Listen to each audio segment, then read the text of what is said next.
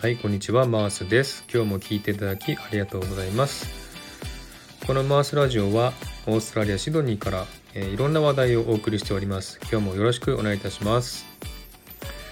さて今日の話題なんですけども、今日はですね、韓国語の魅力についてお話したいなと思っております。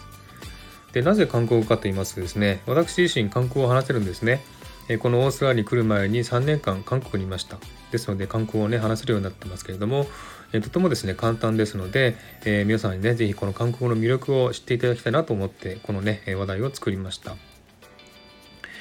えー少しずつね韓国語についてお話したいと思っております。まずですね一つ目韓国語は文法が日本語と一緒なので英語ほど難しくないという特徴がありますね。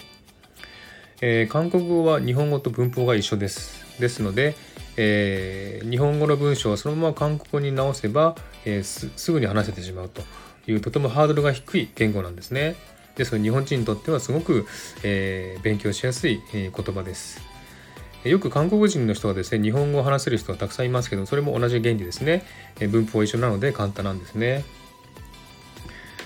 はい、それからですね漢字の発音が韓国語にもあるんですね。えー韓国では漢字は使いませんけれども、えー、もともと漢字だった言葉をハングル文字で表しております。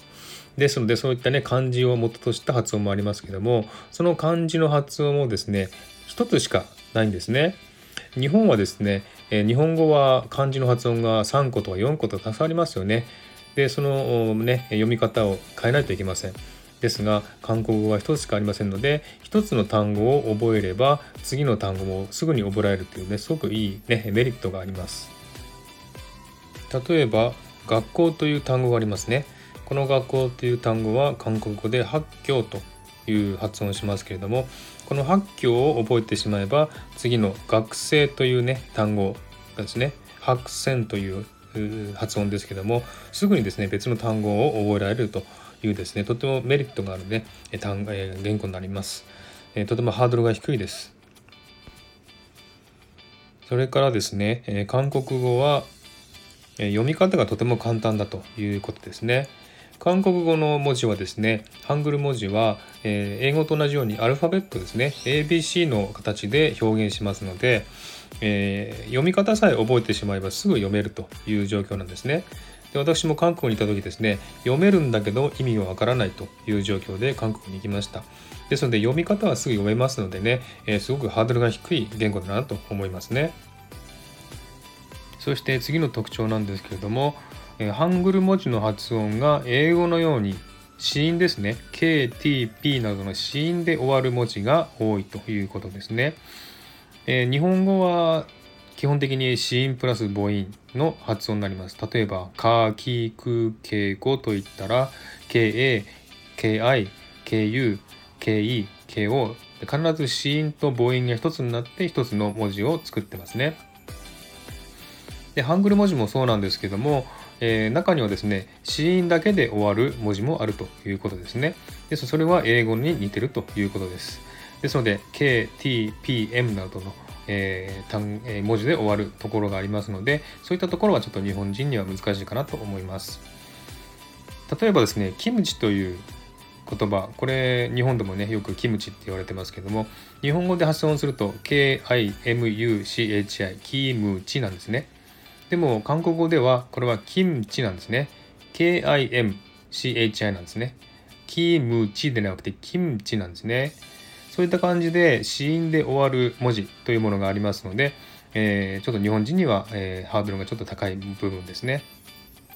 でこういった発音の特徴がありますんで英語とか韓国語は、えー音楽で言いますとロックとかヒップホップとかそういったリズミカルなねえ音楽にとても向いてるんですね。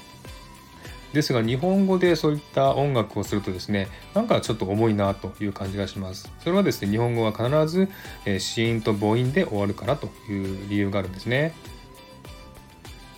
そして韓国語の覚える方法なんですけれども自分がやった方法ですけれどもね、え例文を丸覚えするという方法がいいんじゃないかなと思います。えどうやって丸覚えするかと言いますと例文を書きながら発音しながら覚えるということですね。自分で書きながらその書いてる文字を発音しながら覚えるという方法です。でなぜその方法がいいかと言いますとまず手で書いてますね。手で書きます。それからそれを目で見てます。そしてその書いてる文字を口で発音します。でその発音した言葉を耳で聞いてますね。この4つの五感をね刺激するということでとても覚えるにはいい方法です。ですのでぜひですね書きながら発音しながら覚えるという方法をとってみてください、えー、このマースラジオではですね、えー、これから韓国語の講座のようなものを開いていきたいなと思っております、えー、初心者用の講座と中級者用の講座とかえー、韓国語の歌とかドラマとかを使いながら、えー、韓国語に慣れていってほしいなと思ってますんでね、えー、これから、え週に1回ずつぐらいですね、え韓国語についてのですね、ラジオを上げていきたいと思います。ぜひですね、韓国語に興味持っていただいて、韓国語を理解できるぐらいに、ね、なっていただければと思いますんでね、軽い感じで聞いていただければと思っております。はい、そんな感じでですね、今日は韓国語についてお話ししました。えー、少しでもね、え韓国語に興味を持っていただければ嬉しいです。もしこのね、ラジオがいいなと思ったら、いいねボタンを押していただければ嬉しいです。また次回ですね、お話ししたいと思います。またお会いしましょう。ありがとうございました。